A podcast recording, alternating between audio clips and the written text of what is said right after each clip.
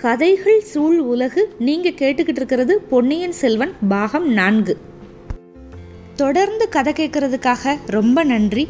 உங்களோட ஃபீட்பேக் எங்களுக்கு ரொம்ப இம்பார்ட்டண்ட் டிஸ்கிரிப்ஷன் பாக்ஸில் இருக்கிற இமெயில் ஐடிக்கு உங்கள் ஃபீட்பேக் அனுப்புங்க. இப்போ கதைக்குள்ளே போகலாம்.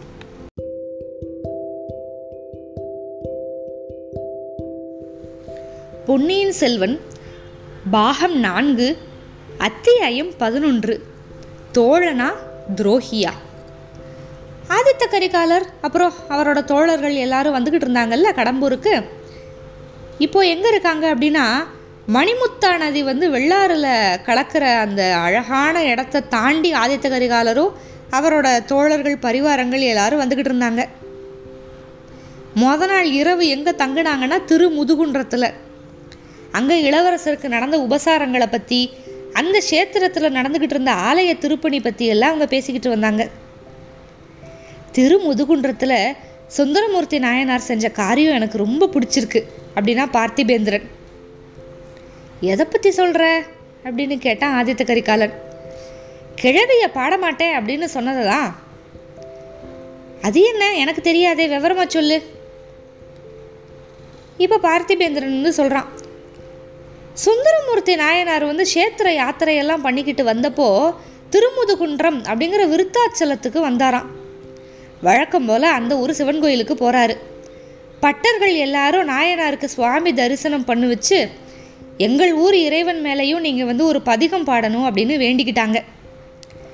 பாடலாம் இந்த ஆலயத்தில் இருக்கிற சுவாமியோட பேர் என்ன? அப்படின்னு கேட்டார் சுந்தரர்.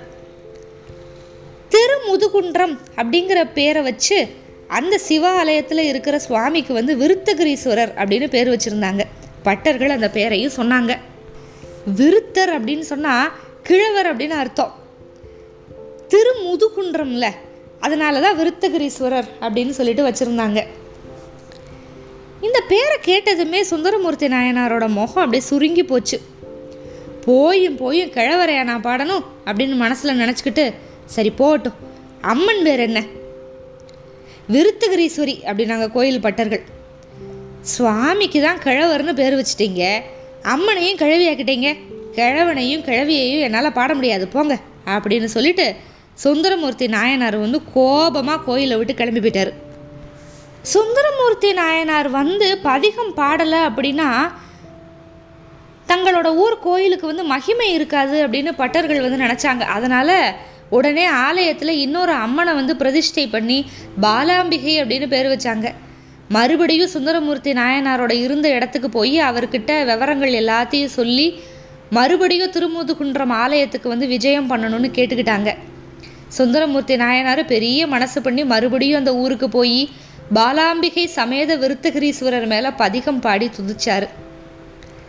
இந்த கதையை சொன்னா பார்த்திபேந்திரன் கேட்டதுமே ஆதித்த கரிகாலன் வந்து உடம்பு குலுங்க குலுங்க சிரிச்சான். பெரிய பழுவேட்டரையர்கிட்ட வந்த கவிஞன் யாராவது ஒருவேளை சுந்தரமூர்த்தியை போய் சொல்லியிருப்பான் போல. கிழவனையும் கிழவியையும் பாட மாட்டேன்னு சொல்லியிருப்பான். அதனால தான் ஒருவேளை ஒரு நந்தினியை கல்யாணம் பண்ணிக்கிட்டாரோ என்னவோ அப்படின்னா. இதை கேட்டு பார்த்திபேந்திரனும் கந்தமாறனும் விழுந்து விழுந்து சிரிச்சாங்க. பயங்கரமாக சிரிச்சு சிரிப்பில் குதிரை மேலே இருந்து கீழே விழுந்துருவாங்க போல. அந்த மாதிரி சிரிச்சாங்க. சிரிச்சு ஓஞ்சதுக்கப்புறம் பார்த்திபேந்திரன் சொன்னான் கடவுள் முதுமை அப்படிங்கிறத எதுக்காக ஏற்படுத்தியிருக்காரோ தெரியல. அவங்கவங்களுக்கு விதிக்கப்பட்ட வயசு வரைக்கும் ஒரே மாதிரி இருந்துட்டு சாகலாம் அப்படின்னு வச்சிருக்க கூடாதா என்ன? கடவுள் என்ன ஏற்படுத்தினா என்ன? முதுமை அடையிறதும் அடையாததும் நம்ம கையில் தானே இருக்கு?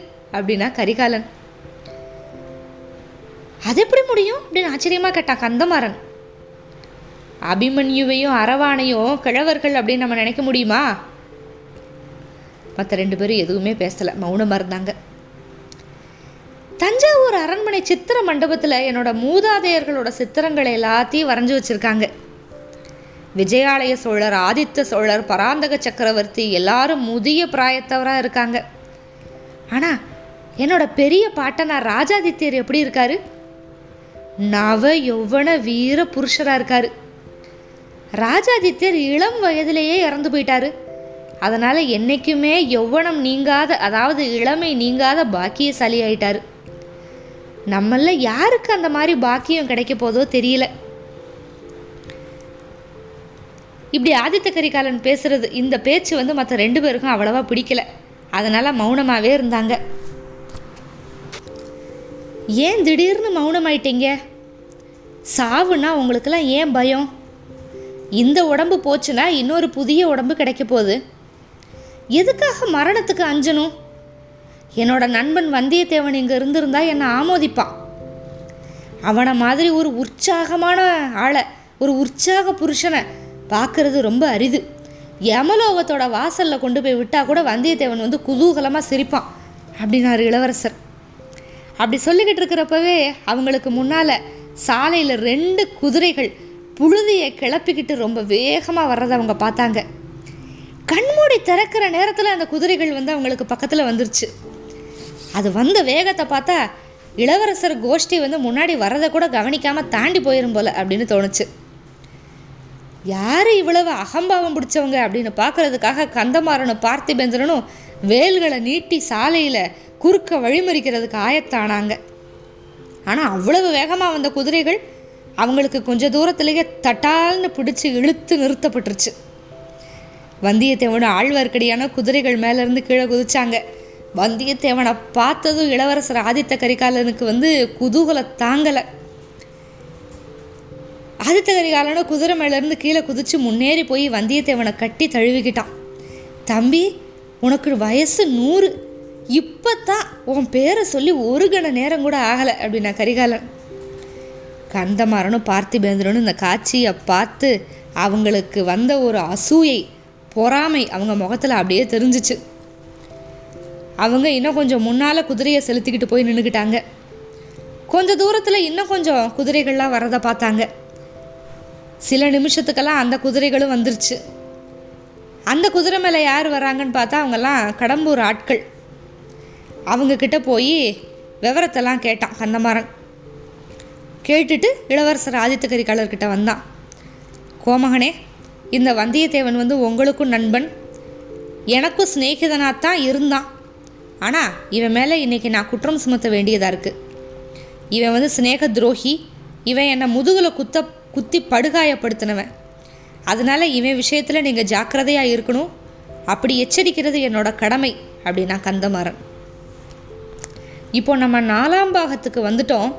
ஆனால் முதல் பாகத்திலிருந்து வந்தியத்தேவன் ஆதித்த கரிகாலரோட நண்பனாக அறிமுகம் ஆனாலுமே வந்தியத்தேவனும் ஆதித்த கரிகாலரும் பேசுகிற மாதிரி இதுவரைக்கும் எந்த காட்சியுமே நம்ம பார்க்கல. ஆனாலும் முதல் முதல்ல வந்தியத்தேவனும் ஆதித்த கரிகாலரும் சந்திக்கிற மாதிரி ஒரு காட்சி வந்து இதுதான் இந்த அத்தியாயம்தான். ஆனாலும் ரெண்டு பேருக்கும் இருந்த நெருங்கின நட்பு வந்து நம்மளுக்கு அவ்வளவு நல்லா புரிகிற மாதிரி இருக்கும்.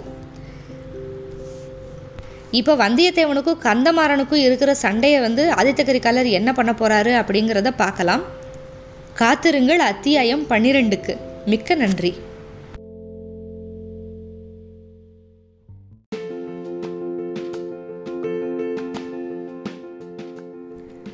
கதைகள் சூழ் உலகு நீங்க கேட்டுக்கிட்டு இருக்கிறது பொன்னியின் செல்வன் பாகம் நான்கு. தொடர்ந்து கதை கேட்கறதுக்காக ரொம்ப நன்றி. உங்களோட ஃபீட்பேக் எங்களுக்கு ரொம்ப இம்பார்ட்டண்ட் டிஸ்கிரிப்ஷன் பாக்ஸில் இருக்கிற இமெயில் ஐடிக்கு உங்கள் ஃபீட்பேக் அனுப்புங்க. இப்போ கதைக்குள்ளே போகலாம்.